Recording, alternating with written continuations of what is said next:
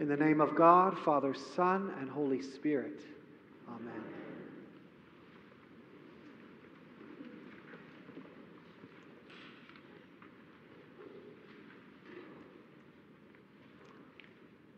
Do demons write letters?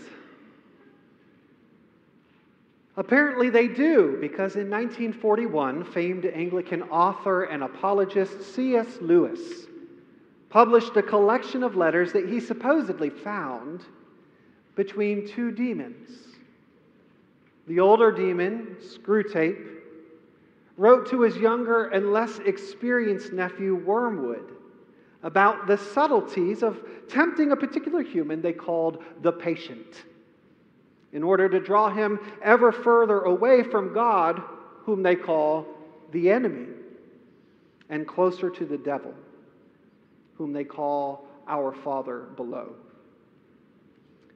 Whatever your belief about demons in the spiritual realm, and keep in mind, I'm being playful here because the early church fathers and mothers said the best way to resist the devil, besides prayer and through the name of Jesus, is simply to laugh at him. So I'm being playful here, but the Screwtape letters provide a great deal of insight into the back and forth that goes on in the human brain when it comes to our journey of faith. And how easy it is for our faith to sometimes be manipulated or misunderstood. Now, it just so happens that this week I came across a long lost letter from Screwtape to his nephew Wormwood about the season of Lent. And like Lewis writes in his preface, I also have no intention of sharing with you how it came to be in my hands. But since today is the first Sunday in Lent, I thought I would share it with you as a warning about our own Lenten practices. My dear Wormwood, Screwtape is British, by the way. It has come to my attention that you still harbor the mistaken belief that Lenten disciplines are inherently detrimental to our cause. Allow me to correct this misconception and shed light on the true potential that these practices hold for advancing our agenda. While it is true that the intention of Lent is to draw the hairless bipeds, that is, humans, closer to the enemy through a period of self examination, we must not overlook the subtle opportunities it presents for us to sow seeds of despair in the patient's heart. Indeed, if wielded with care and cunning, Lenten disciplines can serve as powerful tools for nurturing inward hatred under the guise of religious piety steering the patient down a most promising path, one lined with the thorns of self loathing rather than the blossoms of true humility. The key, my dear nephew, lies in distorting the patient's perception of himself and his relationship with the enemy. If we can convince him that Lent is a time for flagellation of the spirit, rather than a journey towards the disgusting principles of love and reconciliation, then we have won half the battle. Encourage him to focus solely on his shortcomings, magnifying them to the point where he sees himself as irredeemable in the eyes of the enemy. But be warned, Wormwood, there is a delicate balance to be maintained here. We must be wary of any signs of real responsibility, remorse, or repentance creeping into his practices. These are dangerous waters, Wormwood, for they lead directly to the enemy's embrace. No, keep the focus on shame rather than remorse. And do not let these feelings lead him to any inward action. Instead, encourage the outward action of his Lenten observance to paralyze him from any inward change. Our aim is to keep him firmly rooted in his despair, convincing him that he is unworthy of the enemy's love. Remember, my dear nephew, that the that the true danger of Lent it lies not in its ability to make the patient more religious, but in its ability to awaken the patient to his own belovedness in the eyes of the enemy. Guard against any hints of this discovery and continue to manipulate his Lenten practices to serve our purpose.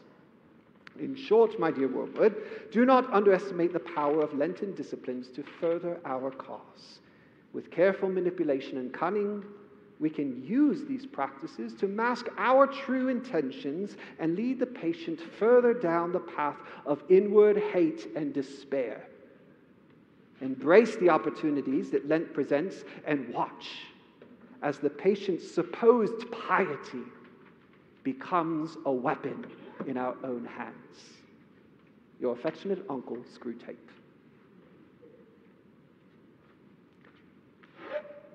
Now, however evil he may be, Screwtape has an important insight in this letter, and it reminds me of our gospel passage for today.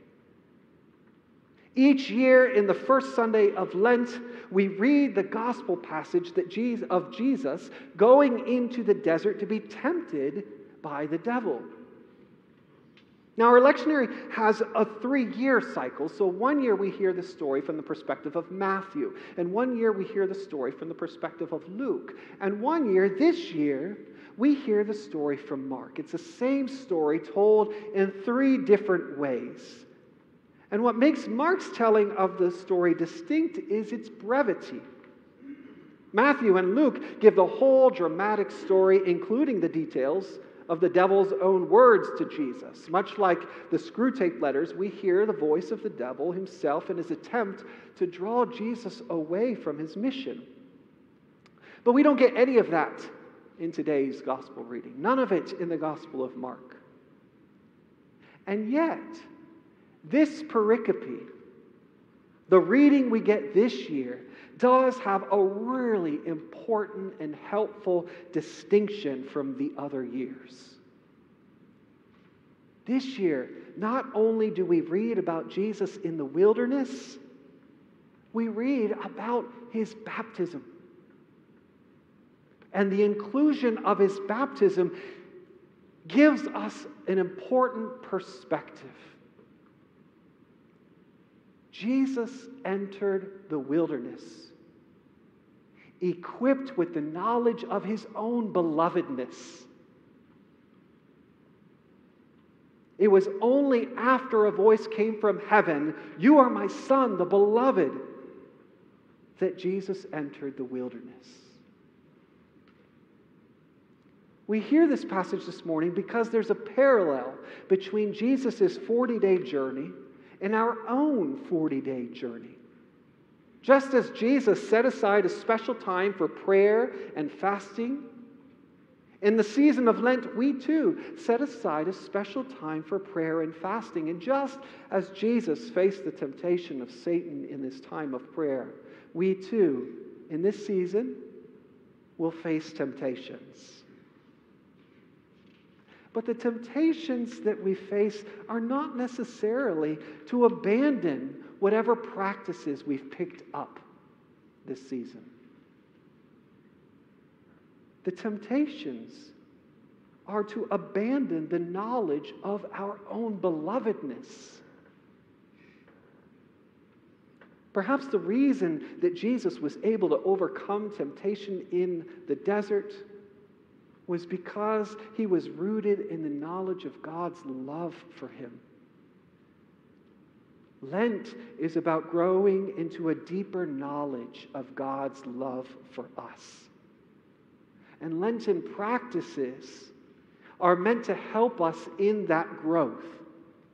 The Lenten disciplines of prayer and fasting and self denial are not meant to be practices by which we think poorly of ourselves. They are meant to be practices which help us remove any distractions that keep us from knowing just how much God loves us. But if we're not careful, and clear about our intentions, even good spiritual practices can actually lead us away from God's love. So take a moment and reflect. What, what practices have you taken up this Lenten season? What are you fasting from? What have you let go of? What kinds of prayer have you decided to engage in this Lenten season? And what are the purposes and intentions you have behind those practices? Are they rooted in coming to know God's great love for you? Or are they simply a way to be hard on yourself? Do not confuse humility with shame. Do not commu- confuse self examination with self depreciation.